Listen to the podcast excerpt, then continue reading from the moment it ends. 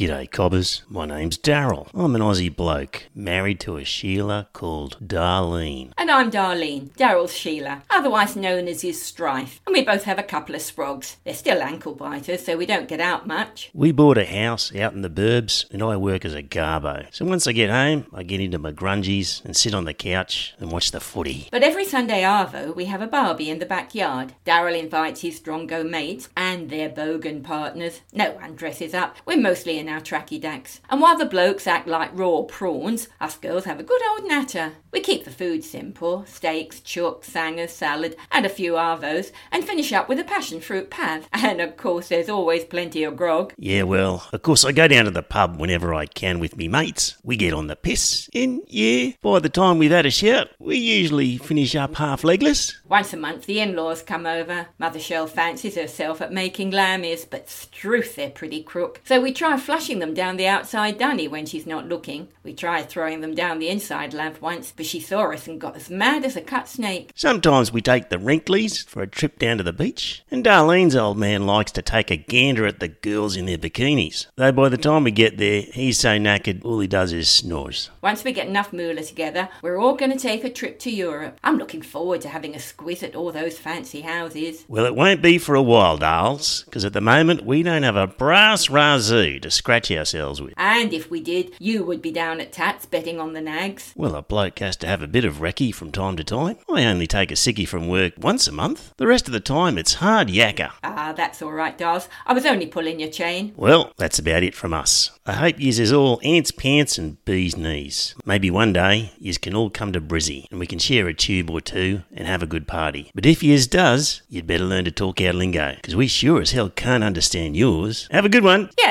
hooroo.